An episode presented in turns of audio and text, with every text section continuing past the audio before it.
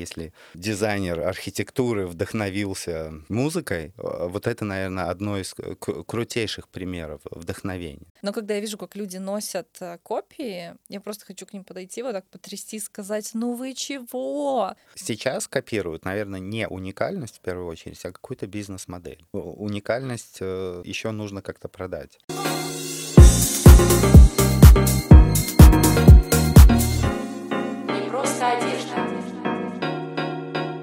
Всем привет! Это подкаст «Не просто одежда». Я его ведущая Лора. Сегодня мы будем говорить про сумки, э, в целом про сумочный бизнес в Беларуси. Честно говоря, я про него вообще ничего не знаю. Собственно, поэтому я и пригласила сегодня человека, который должен это все Который знать. тоже ничего не знает о сумочном бизнесе. Да, это мы проверим. У меня в гостях э, владелец бренда Панаскин, очень известный белорусский бренд сумок, на самом деле. Сейчас мы тоже об этом поговорим. Пока представься и скажи пару слов о себе. Всем привет, меня зовут Павел. В общем-то, я не владелец, я, наверное, как-то как дизайнер бренда Панаскин. И, в общем-то, это моя фамилия, потому что многие спрашивают, а что это означает, как это, ну, по Малискин, Панаскин, вот. Ну, в общем-то, так просто совпало, и я больше дизайнер бренда Панаскин, чем владелец. А кто владелец? Его как такового нет. Ну, то есть это не такой крупный бизнес, у которого есть владелец, соучредители и так далее. Поэтому здесь ты как творческая единица. Ну, сложно сказать, а, что, допустим, какой-то художник, владелец его имени, да, то есть он владелец чего? Производства картин. Ну, поэтому здесь владелец, наверное, просто звучит не очень э, корректно. Ну, короче, ты просто абсолютно Просто все... дизайнер, у которого так получилось, что у него образовалась какая-то команда, и он делает то, что ему нравится. Угу. Окей.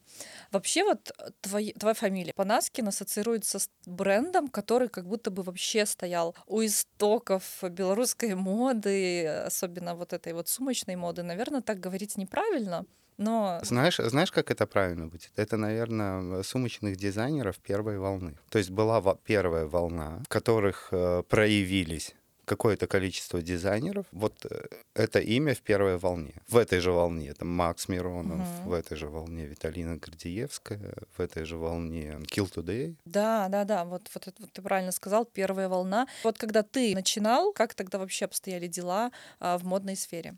Слушай, я, я начинал, во-первых, не один, мы начинали вдвоем. Был такой бренд Лазарь Панаскин сперва. Веселый, там был классный логотип э, в виде двуглавого орла, где мы взяли свои профили, смотрящие в разные стороны. Это ну, когда было?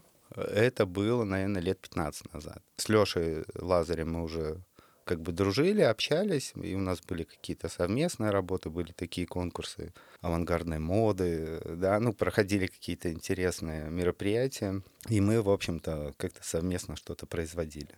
Вот. И тут мы решили заняться сумками. Сам бренд Панаски, наверное, скоро будет 12 лет.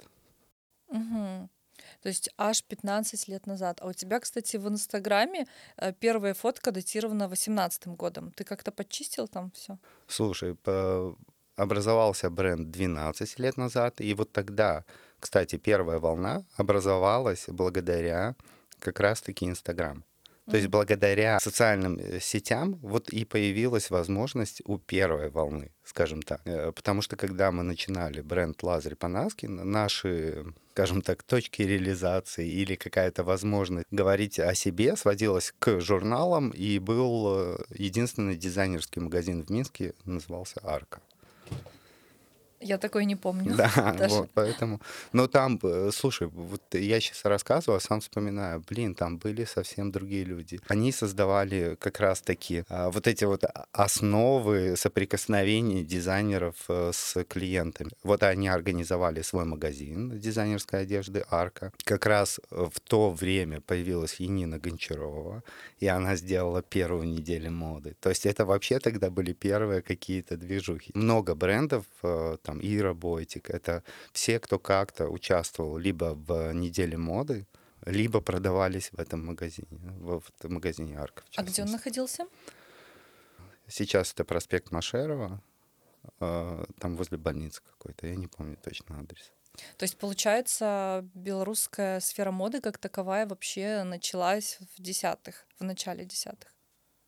Я, наверное, не знаю, как это правильно отследить, но до допустим, социальных сетей, вот прям таких открытых, активных, были те люди, которые, у которых была возможность э, как-то себя проявить, там, с помощью э, хороших взаимосвязей или еще каких-то контактных условий которые могли прорваться, скажем так, на какую-то медийную площадку. В частности, это был телевизор. Вот. И какой-нибудь, э, прости меня, Ваня, Ваня Эплатов, который хорошо был в тусовке, он, естественно, о нем снимали передачи, рассказывали, он там ездил на неделю моды в Москве, и был э, глянец. И вот э, таким образом было возможно заявить о себе. Но, не, но опять же, с продажами там все было плохо. Угу. Ну, тогда и люди вообще не воспринимали Да, свое, конечно, своих да. производителей. Короче, что бы мы вообще делали без Инстаграма? И он до сих пор, мне кажется, Стопудово, является да, да, важнейшей да, площадкой конечно. продажи для всех дизайнеров. И, кстати, по-моему, все-таки, кроме всего прочего, многие о твоих сумках узнали как раз-таки, когда у тебя появились амбассадоры. Это сейчас их так уже можно называть. Скорее всего, ты тогда их так не называл. Я видела твои сумки постоянно у Ринейской, нашей Татьяны, модели, и у кого-то еще. И это тоже был, по-моему, такой од- од- один из первых опытов амбассадорства, когда знаковая какая-то персона продвигает твою продукцию. Ну да, э, только это было, наверное, сделано не специально, не сознательно в какой-то степени, потому что с Таней мы просто дружим, она участвовала у меня как модель, и у нее вызывал интерес сам продукт, который я делал, поэтому так получалось, что у нее оказывались эти сумки в каких-то там в благодарность за что-то и так далее, и поэтому, в общем-то, да. Кто еще был, кстати, амбассадором? У меня вот э, с памятью не очень хорошо в плане постоянных клиентов. Я их не, не выписываю, поэтому сейчас мне будет просто сложно ко- кого-то вспомнить. Но все, все образовывалось, скажем так, не- э, больше интуитивно, чем сознательно. Люди появлялись, мы с ними дружили. Ну, окей, раз мы уже заговорили про начало-начал, э, Да. почему сумки? Раз. И они достаточно дорогие были и тогда, и сейчас. На тот момент, кстати, когда я тебя узнала, я там была студенткой, вообще себе такое не могла позволить. Э, И, конечно, хотела. Они, они тогда стоили сколько там? 200-300 долларов. Да, но это где-то такой ценовой сегмент. Смотри, в общем, даже когда мы работали с Лешей, когда, когда был бренд Лазарь Панаски, у нас, эм, не, не знаю по каким обстоятельствам, но у нас был очень высокий критерий отбора всего. То есть та фурнитура, которую используют сейчас э, белорусские дизайнеры в сумках, там, допустим, масс-маркета, у нас она не проходила. Всякие защелки в виде каких-то шкатулочных крючков мы их, а, они уже тогда продавались, но у нас не проходил он отбор внутренний. То есть мы думали, да, ну это, ну, это вообще никуда, это не круто. У нас по- почему-то созрела э, задача делать прям крутые сумки. И в любом случае качество невозможно сделать дешево, как бы ты ни хотел. Да, я соглашусь. Да, поэтому э, цена в какой-то степени фо- формировалась от тех затрат на изделие. Э, У тебя тогда, по-моему, были самые сумки-бестселлеры, которые до сих пор, наверное, выпускаются. Это рюкзак с, э, С узелками. с узелками. Да, Расскажи да. вообще, да, про свои бестселлеры. Слушай, они вот э, в- парадокс всех, наверное, бестселлеров в том, что их невозможно создать искусственно. Это вообще была сумка изначально, которая потом почему-то трансформировалась в рюкзак, и потом вообще появилась какая-то огромная мода на рюкзаки. Все совпало. Плюс потом еще появилась Эвелина Хромченко, которая разместила у себя пост. И тут просто от э, там трех тысяч подписчиков до 10 был какой-то просто взрыв. Вот. Вау. Да, поэтому э, здесь э, у бестселлера, наверное, всегда появляются какие-то факторы, которые делают его бестселлер. По- Потому что сознательно это сделать, ну, практически невозможно, наверное. Понятно, что может быть удачная модель, неудачная, но вот именно что-то, что остается в сознании э, людей, клиентов, это какое-то стечение обстоятельств. А сколько ты их продал за все время? Я не знаю, но, наверное, больше тысячи. До сих пор она есть. Да, до сих пор она есть, и это сейчас это, конечно, не самая популярная модель, но он настолько ка- какой-то органичный сам по себе, э, что он как модель вот живет уже самостоятельно. Ми- меня это уже даже не парит. Но в плане того, что если раньше я переживал, что да сколько можно этот рюкзак производить, Сейчас я иногда с другими глазами на него смотрю и понимаю, что, в общем-то, он как арт-объект, он состоялся. Ну, как сколько можно? Сколько нужно, столько и можно. Извините, вот эти вот э, люксовые бренды, они сто лет могут одну и ту, и ту же сумку продавать. Да, на, наверное, когда это чистый бизнес, тогда это все работает. Но когда ты это видишь э, перед глазами постоянно, тут, наверное, срабатывает что-то другое. Э, там Саврасов э, рисовал грачей прилетели, он там, сколько их, 100 штук нарисовал. Я не знаю, как у него это получалось, но он злоупотреблял алкоголем. И, ну, это просто интересная история. И самые крутые, самые дорогие картины — Э, грачи прилетели, это те, которые он писал э, сперва. Потом он начинал деградировать как личность, вот, но так как грачи прилетели, пользовались огромной популярностью, он их все равно рисовал. Угу. И самое последнее, это типа уже такие, ну, как бы не самые крутые. Интересное сравнение, я бы никогда так не подумала. Это сравнение только для того, что когда ты находишься в самом производстве, когда ты себя оцениваешь Э, с точки зрения дизайнера, у тебя появляются вопросы. Не стагнирует ли тебя какая-то модель? У тебя были такие мысли? Конечно. Я думаю, как у любого творческого человека, у него всегда появляются мысли, а что я вообще делаю? А вообще эти узелки как появились? Краткая история. Мне кажется, ты рассказывал сто раз, э, наверное. Э, они, но они появились как раз-таки Лазарь Панаскин, когда были. То есть мы их э, нашли. Короче, есть такое плетение. Я думаю, что оно существует в разных странах под разным видом. В наше время, или где мы их увидели, скажем так, это из Советского Союза, были такие чертики, которые плелись из капельницы. Вот, они по такому же подобию. То есть переплетение четырех э, концов в какую-то длинную ручку. То есть мы сперва это сделали как ручка, вот таким плетением. То есть мы вместо чертика сплели из кожи ручку. Потом как-то так получилось, что э, нужно было ее начинать, эту ручку с чего-то. И когда ты начинаешь, вот как раз получается этот узелок. А потом мы просто его попробовали вживить в, в кожу. Меня так удивляют такие истории. Вот когда находится какая-то идея, деталька где-то в прошлом, в неочевидном прошлом, да, капельницы там какие-то, еще что-то. И это становится артом.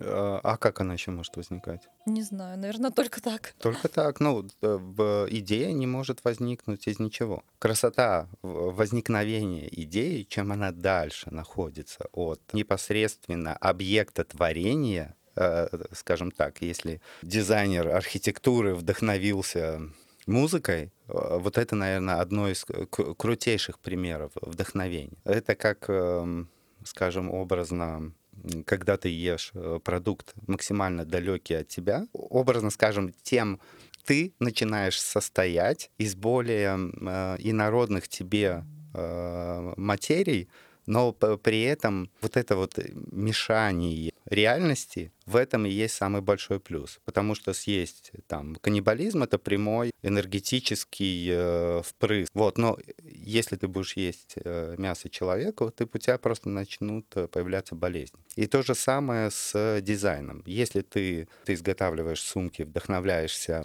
образно какой-то сумкой, то здесь эм, очень мало возможностей появиться реально чего-то нового. Угу. Чего-то гениального. Ну, гениальность это все относительно, но... Э, звучит поэтично, мне это очень близко. Я очень люблю именно вот такие штуки в сфере моды. У меня когда-то была в гостях владелица бренда LSD, и она рассказывала, что она берет вдохновение на свою одежду в архитектуре. Она гуляет по европейским городам, смотрит условно какое-то здание, и потом это как-то трансформируется у нее в голове в крой пиджака. Объяснить это человеку вне э, творчества, да, вот не mm-hmm. творческому, он скажет, просто покрутит э, у виска и скажет, господи, опять эти какие-то ненормальные творческие люди. Но мы-то с тобой понимаем, что это, какой это процесс должен произойти, чтобы здание вдохновило на какую-то одежду.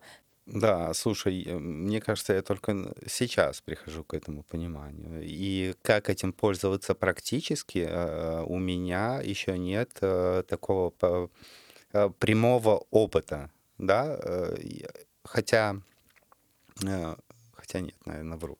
А, последнее время получается. То есть, допустим, если у меня есть э, какие-то текстильные шоперы, я просто брал бумагу и выкладывал ее так, как, ну, там, в течение, не знаю, там, двух недель. э, чтобы получилась вот эта вот какая-то необычная сборка и так далее. Но э, тут э, это даже не вдохновение, тут, наверное, какие-то практические действия, которые э, дают увидеть какую-то форму. Но вдохновение, э, научиться его искать, увидеть э, его как, увидеть вообще это как процесс, это, наверное, очень круто. Нет, это прекрасный пример. Это то же самое, о чем мы и говорим. Э, кстати, вот э, у меня есть твой шопер, вот этот текстильный. Я так знала, что тут э, что-то от оригами есть. У меня было такое, были такие ассоциации, как будто бы поскладывали бумажки. Вот видишь, ты сказал, что так оно и есть. Ну, это, это самый простой путь образно. А какие у тебя еще были м, примеры такого вдохновения, которое, ну, вот дало фантазию на какую-то сумку? Слушай, я думаю, что в, в итоге, наверное, самый э, простой путь, скажем так, химический и метафизический, я не знаю, как правильно это объяснить, это, конечно, противоположный пол. Это мужчина-женщина, просто про... начинают происходить те процессы, когда блин, вот сейчас будет чистая поэзия. То есть э, сама встреча мужской и женской энергии, это уже и есть вдохновение. Ну, в чистом виде. Угу. А вот эта сумка у тебя еще есть с такими ручками переплетенными. А чем вдохновлены эти ручки? А, спираль? Ну да. Слушай, как раз-таки вот женщины, да. да. То есть, ну, в, в какой-то мере я начал это отслеживать. Мне показалось, что, может быть, это выдумка какая-то. Но в, в каких-то моментах это подтверждает мой, ну, мои догадки. Ну, это даже не догадки. Наверное, просто по-другому быть не может. То есть невозможно из ничего создать что-то. Должен быть какой-то либо процесс, либо, хочется сказать, задача, но э, задача, она ставится и не всегда выполняется. Не всегда есть возможность выполнить так, как ты прям желаешь. Угу. Кстати, вот мы говорим с тобой про эти узелки, и я сразу вспомнила, что было очень много кейсов, может и немного, но они точно были, когда у тебя их, э, собственно говоря, копировали. Да, да. Украли, забирали. Расскажи про эти случаи. Слушай, ну, э, кто-то плагиатил из э, интереса, ну, в плане того, что вот как раз про вдохновение был какой-то российский парень, он там сделал тоже такой рюкзак с узелками, но э, там он потом извинялся, говорит, что, блин, мне не просто так нравится, ну, вот я хотел это. То есть, ну, это вдохновение, когда, в общем-то, в нем не, появ... не появляется как раз-таки какой-то новизны. Вот. Это, это все равно будет э, копирование. Я сейчас не говорю с точки зрения какого-то уязвимого дизайнера, у которого что-то украли. Ну, не, украсть ничего невозможно. Все, все. Так это плагиат, это не вдохновение. А, да, но хорошо. И, и второй раз это наш уже белорусский дизайнер, который он там скопировал несколько всех э, дизайнеров. Ну, не будем называть имен, не показывать пальцем. Да, ну это уже была там психопатия в чистом виде, но он, он, он да. и есть, он и сейчас крадет. Вот, ну, я просто я объясню слушателям, э, которые не в курсе просто какой-то гениальный молодой человек решил взять все самые популярные дизайны у производителей белорусских сумок и просто практически один в один, хотя если посмотреть, сразу будет видно, что это ни разу не один в один. И просто создал целую коллекцию вот этих плагиатов, которые успешно продавались. Вот да. знаешь, меня поражал даже не этот факт, а тот факт, что они успешно продавались. Э, я тебе скажу другой факт. Мне ребята подарили, мои работники, э, на типа день рождения бренда торт который был сделан типа в виде узелков, но он такой стрёмный был, он какой-то квадратный, вообще не, невнятный. И э, я просто выставил в Инстаграм, я так словами не, не, не люблю подписывать или вообще что-то говорить. Ну, слово, оно как э, для меня не так интересно. Ну, он просто стрёмный был, желтого цвета, какой-то корявый, жутко, ну, торт, короче. Я его выставил, у меня, э, не знаю, наверное, сообщений 40 было. Типа, сколько стоит? Ну, то есть люди это не, не видят. Я пишу, типа, ребят, это торт. Такие, да, ну, типа, ну ладно.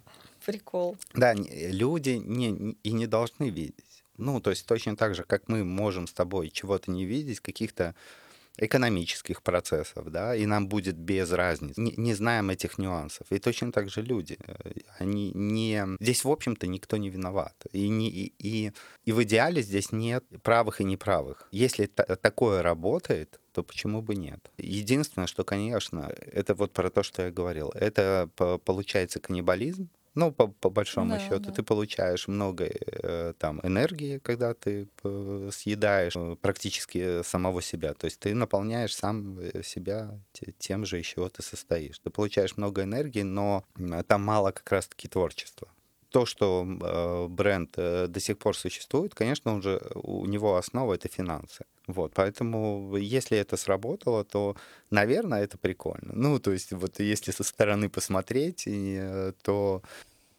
Он существует и очень успешно. Я когда ви- вижу сумки, ладно, сумки, которые он действительно создал сам, окей, имеет право, прекрасно. Но когда я вижу, как люди носят копии, я просто хочу к ним подойти, вот так потрясти, сказать, ну вы чего? Ну купите вы, ну какой-нибудь no name вообще просто отвлеченную сумку. Зачем копию покупать? Во-первых, э, многие, кто покупает, не знают, что это копия. Ну, это уже э, сто процентов. Во-вторых, э, что это изменит? То есть что э, поменяет, если человек э, купит оригинал, не понимая э, специфики оригинала? У тебя должно быть восприятие, понимание чуть-чуть не сюда, но восприятие точно, восприятие самого объекта, покупки, ощущение, понимание, за что ты платишь, и вообще ты должен видеть, что ты покупаешь. То есть, если ты не видишь, за что ты платишь деньги, тогда нет смысла покупать. Ну, тогда нет разницы, это копия и оригинал. Как только ты начинаешь э, различать вот эти вот нюансы, тогда ты понимаешь, что за концерт э, одного исполнителя одной и той же классической музыки или джаза, туда ты готов платить и идти, а здесь, ну, ты, ты бесплатно не хочешь слушать. Угу. Мне вот эта твоя реплика напомнила фильм «Дом Гуччи». Смотрел? Нет. Блин, ну жалко. Но там как раз была ситуация, когда невестка Гуччи принесла кучу подделок с рынка угу. э, и говорит, посмотрите, как вы можете это позволять. Э, и владелец Гуччи, собственно говоря, наследник, э, очень спокойно на, на это отреагировал, сказал, типа, ну, такие сумки покупает одна, покупает одна категория да, людей, э, оригинальные другая категория людей, они не пересекаются, и париться об этом не нужно. То есть, если нужно объяснять, то не нужно объяснять. Есть такое выражение. Да, ну, в общем, там-то рынок уже более э, созревший. У нас он еще такой молодой, поэтому тут еще как-то поглощение э, хитрости, какие-то непонятные штуки. То есть э, это же не делает не только этот бренд, это делает еще и второй крупный бренд, который продается сейчас везде. Точно так же он ворует какие-то элементы у Kill Today. И, ну, это то, что я видел. И это как будто норма. Но если это существует, может, это и есть. Скажем так, это не поможет, если ты, я сейчас выйду и скажу, господи, да вы что, не видите? Ну, у меня просто есть этот рюкзак, это копия. Ну, конечно, это просто, знаешь, как рюкзак здорового человека и рюкзак курящего. Ну, ты, короче, вот не думаешь, да, что он у тебя отнял кусок денег? Не думаю. Единственное, о чем я переживал, я не знаю, может, это был тоже такой же хитроумный план, что он просто обесценит это. Ну, то есть обесценит э, какой-то элемент. В частности, вот эти узелки. То есть люди будут, не, не, не считывая, э, думать, что э, это моя работа, и мне будет э, не, неловко за ту работу, которая ко мне не относится. Ну, кстати, вот твои узелки сколько стоят? 1050 рублей, наверное, где-то, либо 950 рублей рюкзак. А его? Я не смотрел, я ну, не Там помню. рублей 300, наверное. Может быть, да. То есть разница, конечно, огромная. Да, но если взять два рюкзака вместе, э, вполне возможно, разница будет еще больше в плане качества. Угу. Белорусских рублей, кстати, отмечаю, потому что у нас есть а, много российских слушателей. Ну, окей, э, с плагиатом разобрались в целом. Вообще у нас в Беларуси есть классные, достойные производители сумок? Э, да, ну, мало того, что Есть уже такой мифчик, по-моему, что в Беларуси э, вот прям хорошие дизайнеры сумок. Да. Да? Да. Я не тут- слышала. Слушай, э, когда-то в Украине это были э, обувщики очень сильные. Тут ведь одно за другое цепляется. Сами дизайнеры, которые создают сумки, они и порождают еще новых э, дизайнеров, которые делают сумки. В плане того, что они э, выступают как пример, как пример бизнеса, как пример э, реализации самого себя, э, своего творчества и так далее. И поэтому в, в России, может быть, э, я сейчас так образно скажу, но некоторые клиенты, э, вот я с этим сталкивался, что они там, блин, у вас же там в Беларуси там классные сумки, там, т-т-т-т». то есть Беларусь за сумками скоро. Откуда этот стереотип? Я его слышу впервые. Вполне возможно, что это тоже искаженная информация моего ума, потому что я-то сам нахожусь в, в сумочной среде. Но у нас действительно очень много брендов э, сумок. Ну хорошо, твои любимые. Я понимаю, что вспомнить э, очень сложно бывает название, когда особенно тебя так, ну, вспомни. Но я как стилист, у меня бывают такие запросы, что вот хочу классную сумку отечественного производителя, вот чтобы она у меня такая была, добротная, и я такая, э, э, и вот э, я знаю Панаскин, Миронов, все. Ну вот и- и я бы Миронова, Миронова бы тоже назвал. Ну, потому что мне, скажем так, близка а, тот путь, как, как он движется. Э, То есть это может быть он не очень правильный в современном мире. То есть прямо искать свой стиль, там, делать что-то свое, доставать это там изнутри и так далее. Вот. Может быть, к этому, ко всему прочему нужно относиться, начинать. То есть как бизнесу, как какой-то идее. Перестать видеть себя в этом как дизайнера и реализацию, а просто делать что-то кому-то нужное вообще-то. Ну, то есть либо там нет хорошего тоута из кожи, ну сделай ты хорошего, хватит, ну там, это я прям свой диалог внутренний говорю, рассказываю, сделай ты хороший, удобный тоут, хватит там искать какое-то вот это вот что-то, что прям это, э, что на- наполнит тебя как дизайнера и так далее. Наверное, есть еще российские интересные бренды тоже, вот, но я, сейчас вот прям не смогу сказать, эм, э, кто мне нравится именно с точки зрения дизайн, э, дизайна, кроме Макса. Ну вот кто бы не цеплял, вот такой, ух ты, что это такое, там ничего себе, молодец. Получается, их нету? И Я думаю, есть. Есть. Но просто что мое внимание совершенно не означает э, объективность знаний. Э, А я вот полистала, кстати, Инстаграм по запросу «Сумки Минск», и Мгм. могу сказать, что, честно, очень мало интересного я нашла. Есть э, вот такого типа сумки, про которые мы с тобой уже говорили, немножечко сплагиаченные. Есть ужасные с точки зрения дизайна, что я просто никогда даже бесплатно не возьму. Есть э, довольно стандартные, просто какие-то самые популярные модели, немножечко переиначенные. Там, допустим, куча багетов, э, куча таких квадратных э, сумок с карманами, куча тоутов, но что-то уникальное я не нашла. Слушай, может, уникального ничего и нет. Ну, я образно говорю. Так и- должно быть. Сейчас копируют, наверное, не уникальность в первую очередь, а какую-то бизнес-модель. Это тренд. Уникальность еще нужно как-то продать. Э, Вот это, кстати, вторая волна. А Вот э, ребят, которые начали создавать сумки, но э, дизайн был не то что простой, а он был э, максимально простой для производства большего, большего количества с меньшими затратами. Может, ты знаешь такой бренд, э, то ли Хагман, то ли Хугман. Сейчас тебе покажу. Что знакомое, да, но Вот у них классные сумки. это белорусский тоже. Мгм. Вот, посмотри, может, знакомый. Да, прикольно. То есть не, необычное, по крайней мере, это уже интересно. Мгм. То есть есть какая-то роспись, есть какие-то... Ну и что важно, есть э, персональный стиль. Вот Мгм. такой вот геометрический. Мгм. Отлично.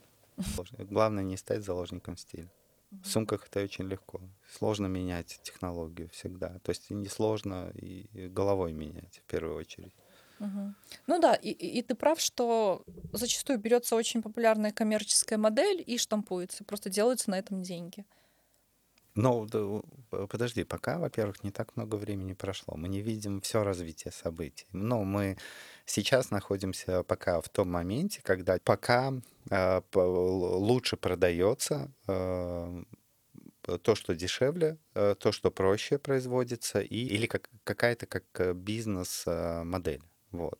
Поэтому мы не видим, как все будет развиваться. Очень короткий срок. Ну, тут, типа, смотрите, там, в 2010 году, скажем, образно так, в Беларуси начали образовываться какие-то бренды. Еще не так много времени прошло, Э, чтобы кто-то начинал оседать, кто-то пропадать, э, кто-то вздуваться и лопаться, да, то и так далее. Пока это все вот сейчас вот такое бурлящее. 90-е.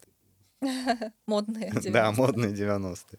Тут видишь беспределы всякие, воровство. Пока еще такой криминальчик легкий. Вот, поэтому подождем, когда все как-то все Э, осядет, и, и те, кто находится вот в этой бизнес-модели, тот, кто продает э, много и дешево, они тоже ищут э, в этом они могут на, находить себя и как-то кристаллизовываться вообще, кто они, да. Также и там, допустим, первая волна дизайнеров, а у них тоже, скорее всего, у всех много вопросов. Хорошо, а как нам стать тогда бизнес-моделью, да? Mm-hmm. То есть стоит ли столько силы и внимания отдавать вот именно какому-то своему внутреннему проявлению, видению, там, как арт-объект и так далее. Может, действительно сумки — это нечто более простое, да, нечто более утилитарное. Почему многие, если не большинство производителей мужчины? Производители какие? Сумок. Слушай, а сумок, кстати, в Беларуси, может быть, и тут не факт, что мужчин больше потому что есть э, Виталина Гордеевская, есть э, Машкова, есть Шутова. То есть тут и женщин-то может быть как раз по пору. И в этом плане я вообще удивлен, как э, девушки занимаются такой как бы тяжелой сферой в легкой промышленности. Тяжело, потому что нужно физически руками ее создавать? Но тут уж нет такой прямой взаимосвязи физической силы и сумки, но там есть много того, где мужской ум а, проявляет себя лучше. Ну, в частности, это оборудование, сложное оборудование, какие-то химические работы, шлифовка, окраска и так далее, и так далее. Ну, это такое знаешь, как ремесленничество, э, если разобрать, э, то чем-то смахивает где-то на деревообработку, ну, образно, да, а, и поэтому, да, то есть, ну, девушки, можно им респектнуть и просто мое уважение вот в плане того, что они в этой профессии, и как-то им хватает на это силы. Ну вот, поэтому, видишь, я и говорю, что на самом деле очень много девушек-дизайнерок, выпускающих одежду. Да. А вот когда речь о сумках, я вижу много мужчин. Я думаю, что девушек много. Ну, то есть это у тебя неправильная информация. Да? Да. Когнитивное искажение. Да, потому что девушек э, производителей много, именно как раз-таки в сумках. Угу. А ты сам делаешь или у тебя уже есть производство? Нет, у меня, конечно, у меня есть команда, которая мне э, задействована в производстве. Она у меня сменилась, вот, э, не знаю, наверное, год-полтора назад. Просто в огромном удовольствии от того, как происходят внутренние процессы, как нам тепло всем там, да, ну, я образно, и как нам легко вообще вот приходить на работу и что-то делать всем вместе. Не, ну, может, знаешь, ты кайфуешь от вот этой кожи, от того, как с ней работать. Может, ты сам э, все это делаешь самостоятельно еще, потому что тебе по кайфу, нет? Или ты уже все отдал на аутсорс и больше не трогаешь? А, смотри, мне, мне кажется, в общем-то, я попал в стандартную схему, когда я был дизайнером, я горел какой-то идеей, э, такой был вдохновленный, прям э, кайфовал, а потом бах не заметил, как я сижу и считаю деньги. Ну, образно, да, и ты такой, фу, ну, то есть, ну, я, конечно, не фу, но стал вопросик, типа, а вообще, э, ну, то есть это мое ли это? Ну, что я вообще делаю и так далее. Но это, кстати, и в какой-то частности э, создало какой-то кризис, какой-то пересмотр того, что происходит и так далее. Ну, Расскажи ну, о нем. Любой кризис, наверное, он начинается с тревоги, да, по большому счету, и э, стагнации, потери целей, и интереса вообще к происходящему. Может, это еще совпало, конечно, с эм, э, кризисом э, мужским, таким 40-летним, но э, Короче, все, все было все вместе, да. И до сих пор я еще у меня есть вопросы по целям, вопросы по интересам, к, к тому, чем я занимаюсь вообще. Насколько это мне честно интересно. Потому что понимание того, что, что может быть что-то интереснее, оно, конечно, только тоже вдохновляет. Но э, пока все складывается в пользу сумок. Плюс еще какие-то начинаются обновления. У нас вот 1 декабря будет ребрендинг. Вот, поэтому... Расскажи тогда пару слов про то, как э, дела у компании сейчас. То есть, получается, в принципе, бренд Panaskин успешно работает, сумки там ездят в Россию, наверное, да? По каким странам ты продаешь? Ну, в общем-то, это весь мир. Угу. Может, это так громко сказано, весь мир, но какое-то количество заказов э, в месяц а он улетает куда-то. То есть это Австралия, может быть, Германия, Польша. Там много сейчас, э, кто уехал, клиенты до сих пор заказывают уже в, в какие-то страны, где они сейчас проживают, Америка, ну и так далее. А ребрендинг почему? Вот насколько я знаю, э, будет меняться логотип. Да. Впервые за долгое-долгое время, да? Да. То есть у тебя был логотип э, велосипед? велосипед? Это пеннифартинг. Да, это пеннифартинг, это старинный велосипед, э, где большое колесо, это, по-моему, пенни, монетка, а маленький это фартинг. Ну, очень красивый был логотип. Мне он напоминал эстетику Hermes. А, смотри, в общем, мне он показался надуманным, и когда он появлялся, он попал в такое, э, в... у нас такая была модель саквояж, и он прям туда такой, знаешь, вписался, класс. Ну, то есть мне он тогда нравился. Сейчас он мне просто не очень нравится с точки зрения технологических каких-то моментов, э, так как на коже происходит теснение, он, мне кажется, чуть-чуть перегружен деталями. И мы попробовали сделать вот новый березовый лист. И просто я настолько, я, как-то я доволен самим логотипом, потому что это березовый лист, э, который пронизывают э, жилы, э, вот эти вот прожилки, э, четко выписанные под углами 90, 60, 30 градусов. И он настолько круто и органично смотрится, что я прям получаю эстетическое удовольствие. Во-первых, в, это, в этом есть аутентичность. Это все-таки Беларусь, березы. Э, как-то хотелось к этому тоже очень зацепиться, потому что это все-таки логотип, это то, то про что, э, то как. И если мы берем лист, это дизайн природы, самой по себе. То есть он произвольный. Ну, это нам кажется, что он произвольный. Конечно, в нем есть мощнейшая взаимосвязь, как лист березовый образовал свою форму. Вот. А э, углы, э, четкие линии — это то, как это человеческое мышление, то, как устроен ум, сознание, в частности, дизайнера. То есть это прямолинейность, э, углы и так далее. Угу, символично.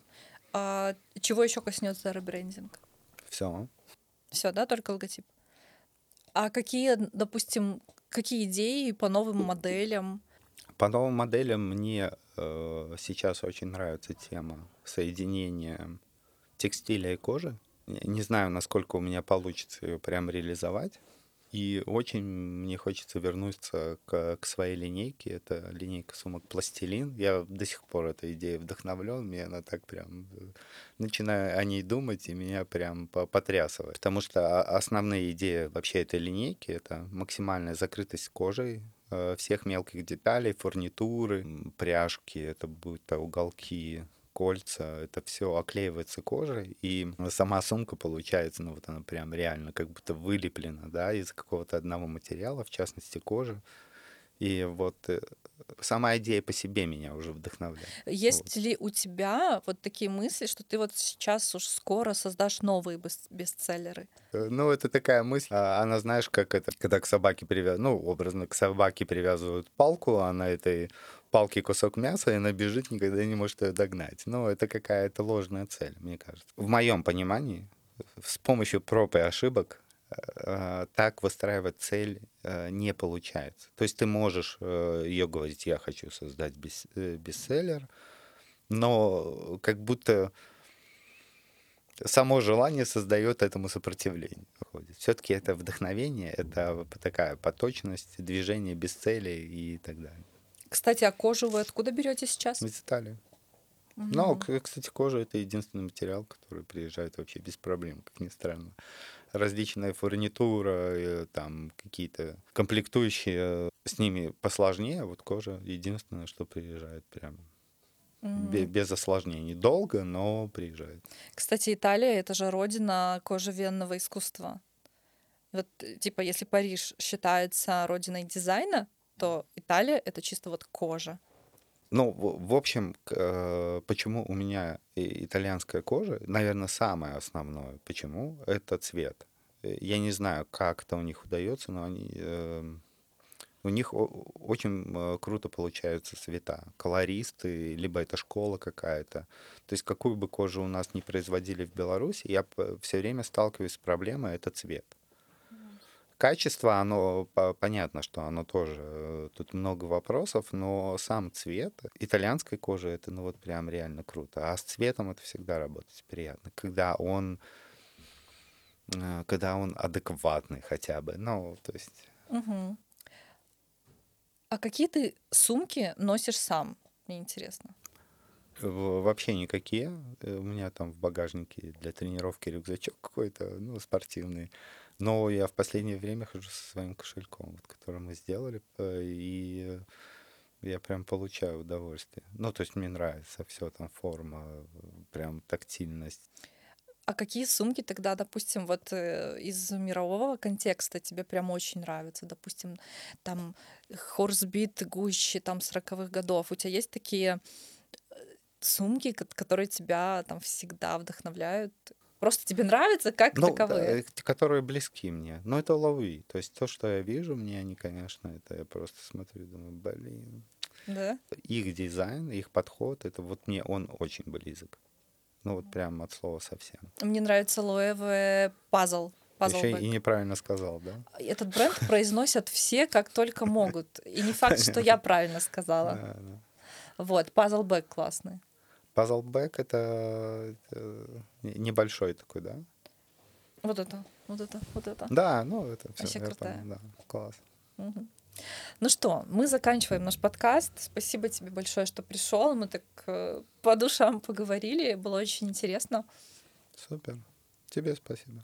Все, пока. Пока-пока.